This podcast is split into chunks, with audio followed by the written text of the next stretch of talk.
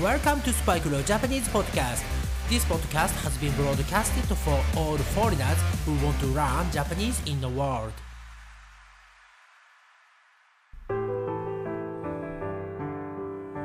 世界中の皆さん、こんにちは、こんばんは、おはようございます。そして、お帰りなさい。スパイクレオジャパニーズポッドキャストへようこそ。前回の N1、N1 のね、レッスンではですね、本当に説明が難しくて、ちょっとね、先に問題例をね、チェックしてみた方がいいんじゃないかなと思いまして、えーこのね、エピソードをレコーディングする前にですね、N1 問題の6番をどんな問題かなと思ってみたのですが、今日のね、レッスン、説明のしようがありません。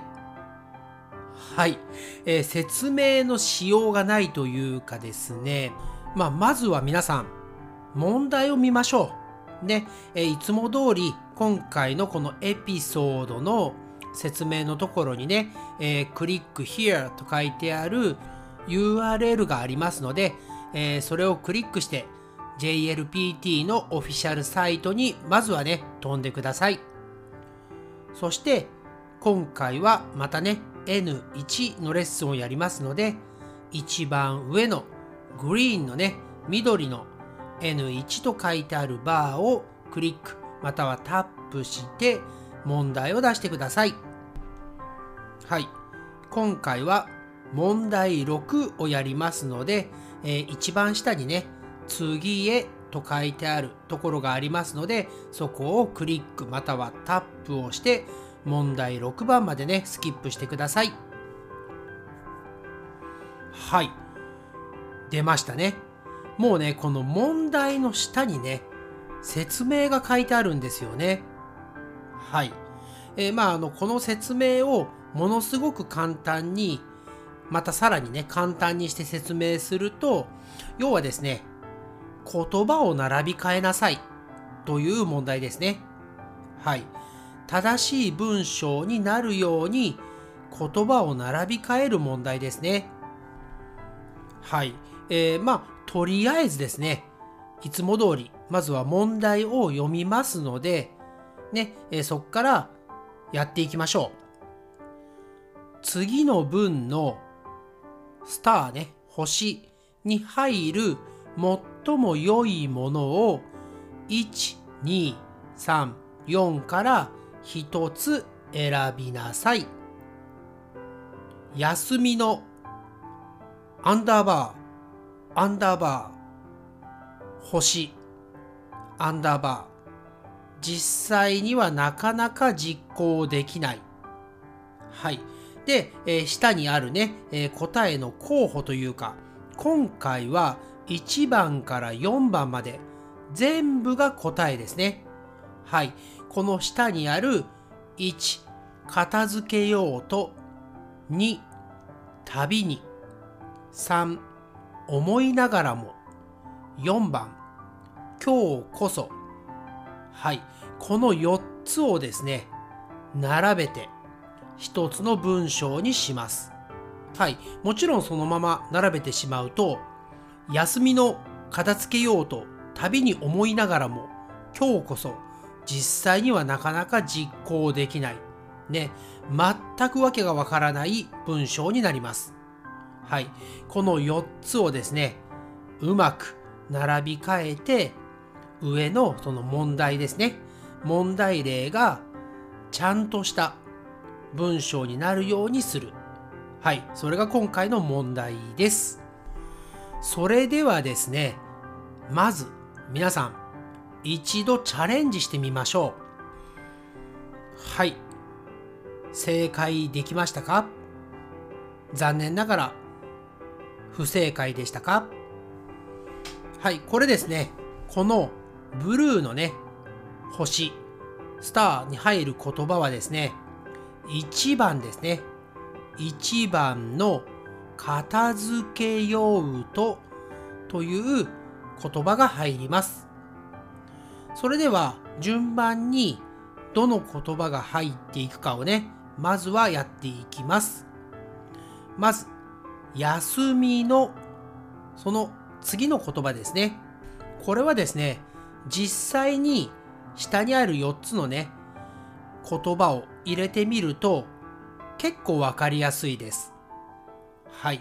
これは2番の旅にが入るわけですが、休みのときたら旅に、休みの旅にで一つの言葉です。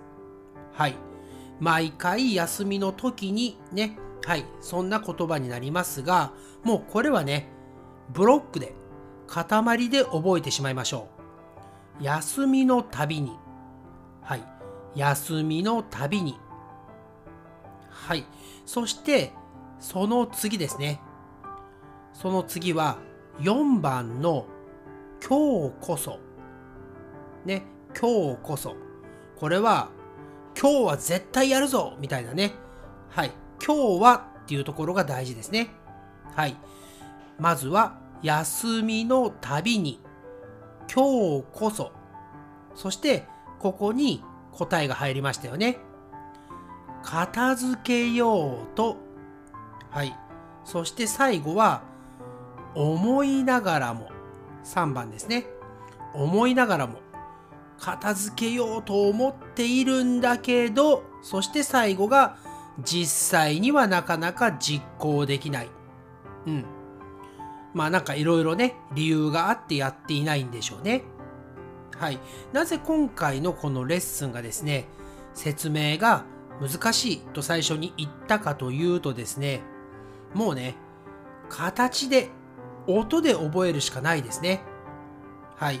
えー、まあ、あの、厳密にと言いますが、本当はね、いろいろ文法の決まりがあってね、そしてこの文章がね、出来上がっているはずなのですが、まあ私いつも言っていますが、文法とかね、勉強が大嫌いです。はい。えー、まあ大体のね、日本人、ね、ジャパニーズネイティブスピーカーはですね、文法を勉強したから話せるわけではないんですよね。はい。まああの、言ってしまえば、文法なんてね、後から分かればいいんです。はい。ね、もう結果から言ってしまって申し訳ありません。はい。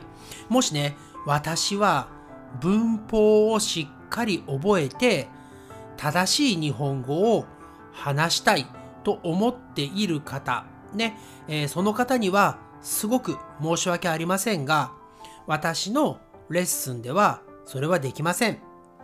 はい。それよりもね、私たち日本人が自然に日本語を話せるようになった、ね、その過程というか、はい、えー、どうやって話せるようになったのか、ね、えー、それを皆さんにもやっていただきたいので、うん、あの、グラマーは無視します。はい。そして、なぜね、このグラマーを無視するかというと、日本語を話すようになる。ね、日本語でカンバセーション、会話をするためにはですね、自分の国の言葉、母国語のグラマーはね、全くいらないですよね。そして、日本語のグラマーをもう一度覚える。ね、えー、それはね、すごく時間がかかります。はい。えでもね、私たち日本人は生まれてからね、ちっちゃい赤ちゃん、ベイビーの時からですね、自分のお父さんとかお母さんが話をしている言葉、会話を聞いたり、話しかけてくれた言葉をですね、何回も何回も聞いているうちに自然に覚えていくんですよね。赤ちゃんがね、ベイビーがグラマーの勉強なんかしないですよね。でも、3歳とか4歳ね、ぐらいになるとね、もう普通に話ができるんです。ですから、まずは皆さんの国の言葉のグラマーも、日本の grammar も無視して覚えていきましょう。なぜ皆さんの国の、まあ、例えばですね、一番わかりやすいので、英語を例に挙げます。 English ですね。どんな風に日本語の grammar と違うのか、それだけはね、説明しておきます。例えば、私は今日学校に行きますという文章があった場合ですね。英語ですと I'm today school going という文法になります。順番もそうですね。はい。えー、ですから、これをね、わざわざ日本語に直すのってすごく難しいんですよね。私の何人かのね、外国人の友人はですね、日本語を話すときに、私行きます。学校に今日という方も見えます。これはですね、英語のグラマーにですね、日本語をそのまま入れてしまっているからですね。その他の例で言えば、私思います。それはかかります。30分くらい。その公園に行くのには歩いて行った場合。はい。これはですね、I think it will take about 30 minutes to get to the park on foot. はい。これをですね、そのまんま日本語に変えてしまうと、今みたいな文章になってしまいますよね。はい。今ね、えー、2つ例を出しましたが、やはり言葉が違えばグラマー、文法も違います。ですから、無理やり自分の国のね、文法にその勉強している、覚えている言葉を当てはめたり、またはそこの新しく覚えている国の言葉のグラマー、文法を覚えたりするのではなくてですね、とにかく話を聞く。毎日日本語を聞く。毎日日本語を話す。間違えたら直してもらう。これを繰り返すのが一番の近道です。そして今回の問題の6番、ね、えー、この問題は言葉を並び替えて正しい文章にするという問題でしたが、これね、グラマー覚えただけでは絶対にできません。ですから、本当にグラマーではなくて、さっきから何回も言っていますが、いろいろな日本語を聞いてください。はい。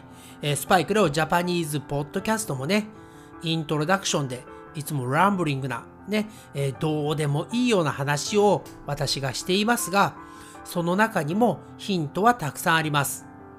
ですから、皆さん、ね、頑張るよりも毎日楽しんで、このポッドキャストも聞いて、他のいろいろなね、日本語のポッドキャストも聞いて、日本語を自分のね、脳に、ブレインに、どんどんどんどん染み込ませていってください。はい。どんどんどんどん使っていってください。どんどんどんどん聞いてください。それが今回のような問題を解く。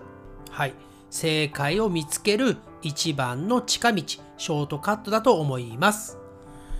はい、というわけで結構ね、長くなってしまいましたが、今回のエピソード258、エピソード258、JLPT 日本語能力試験の公式問題を今回は使ったのか使ってないのかあまりよくわかりませんが、今回のこのね、エピソードの中にですね、いろいろヒントはあったはずです。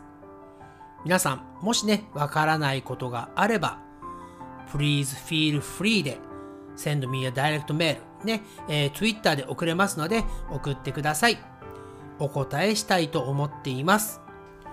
それではまた次のエピソードでお会いしましょう。チャンネル登録、サブスクライブとレビューも書ける人はよろしくお願いします。